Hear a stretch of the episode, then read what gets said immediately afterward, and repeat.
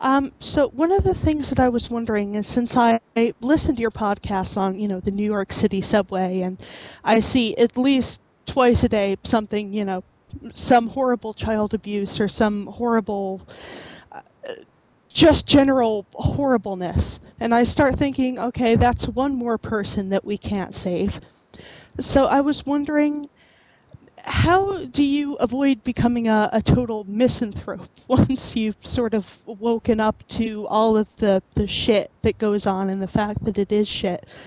Right. It would seem to me that, you know, I guess wanting to save humanity but not wanting to look at individual humans too much, it would just seem to me to be a little bit intellectually dishonest. So, how do you reconcile that?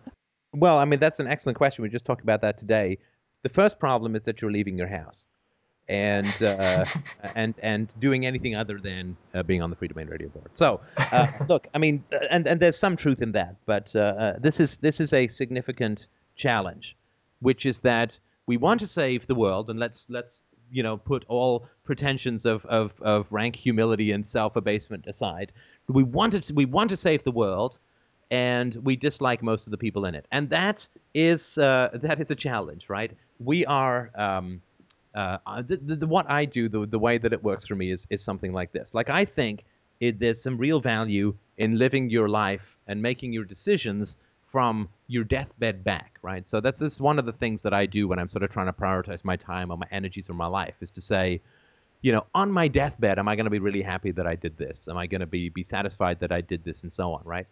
And that helps me to, to sort of really focus my time and my energy so that when I'm on my deathbed, I'm happy with what I did and how I spent my time.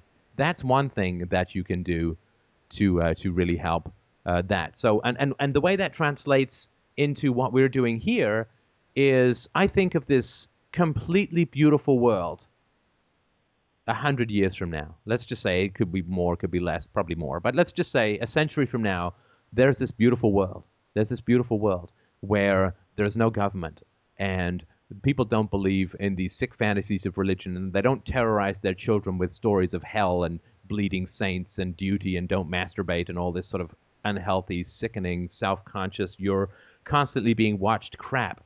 Where uh, people are brought up in schools, children are brought up in schools where their minds are stimulated and they look up, they wake up looking forward to going to school. And they have a great time when they're there and they can graduate when they're 14 years old with all the skills that we might even have right now at the end of university and they can start on their lives and they get an extra decade of life because they don't get it pissed away in the gulags of stupid school systems and they they raise their children with, with joy and pleasure and there's there's enough money that they only have to work two days a week and if one parent wants to stay home or they can save enough money for both parents to stay home and enjoy the babies and the children for the first five or seven years until they go to school. They can homeschool and perfectly afford it. There's a there's there's a no need to commute. I mean, all of the things that can be possible. There's no war there's no national debt. There aren't economic catastrophes at every corner where the dollar goes up and then the, the Dow goes down and manufacturing dips and then it spikes because the government isn't managing the money supply.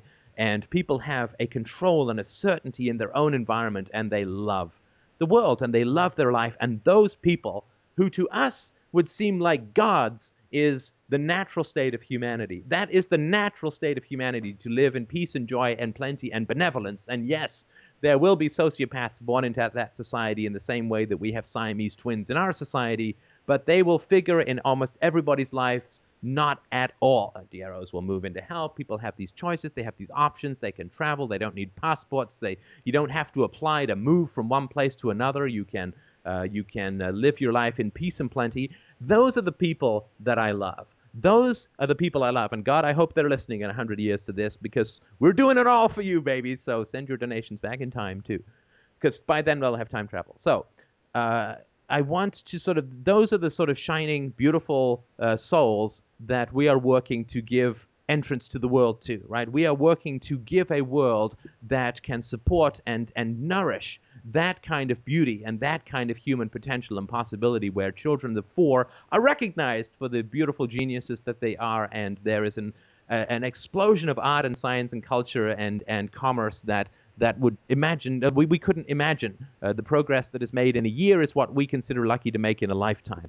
And that world that world that world is what I'm looking back from in my heart of hearts. I'm living in that world and I'm looking back and saying, now that I'm there, because this is what I live with Christina, this is my life with my wife, right? That world, I'm looking back and saying, well, how the fuck do we get there? And once you're there, you can look back and see how you can get there. And loving that world of the future and loving those amazing, gorgeous, godlike, saint like, hagiographically intense people in the future is something that is where my passion goes. Because, yes, absolutely, when you're in a society of lepers, you have to love who the society could be in the absence of leprosy. That is a little bit of looking into the future and projecting. But you have to have that vision so that you have the strength to go out and work your best to heal the lepers every day. So uh, I would say just you know fall in love with the future that that we are creating for the world through this conversation. And I, you know, all accusations of grandiosity can land on me because I am not going to spend my life, my precious coinage, on anything less than the most magnificent goal that I can imagine and I can come up with. Because that's how I want to spend my short time on this planet is having mad, grand, enormous goals of creating a utopian, perfect, wonderful planet full of, of joyous, happy, brilliant people uh, who, who laugh all day long and sing in the shower uh, with more tune than I do. So that is the world that I love, and that is the world that I am absolutely gonna die building the bridge towards. And then whoever comes after, and all of us will will pass that along. That's how I avoid uh, the distaste and hatred of the present. That there is an enormous amount of there are an enormous uh, cavalcades of broken people in the world at the moment, and they are so broken that they attack a healing hand. And we have to try and treat lepers who are biting us. And uh, we got to keep moving and look and, and picture that perfect gap commercial world of the future with no leprosy. And that's what we love. And that's what we're building the shining bridge towards, if that helps at all.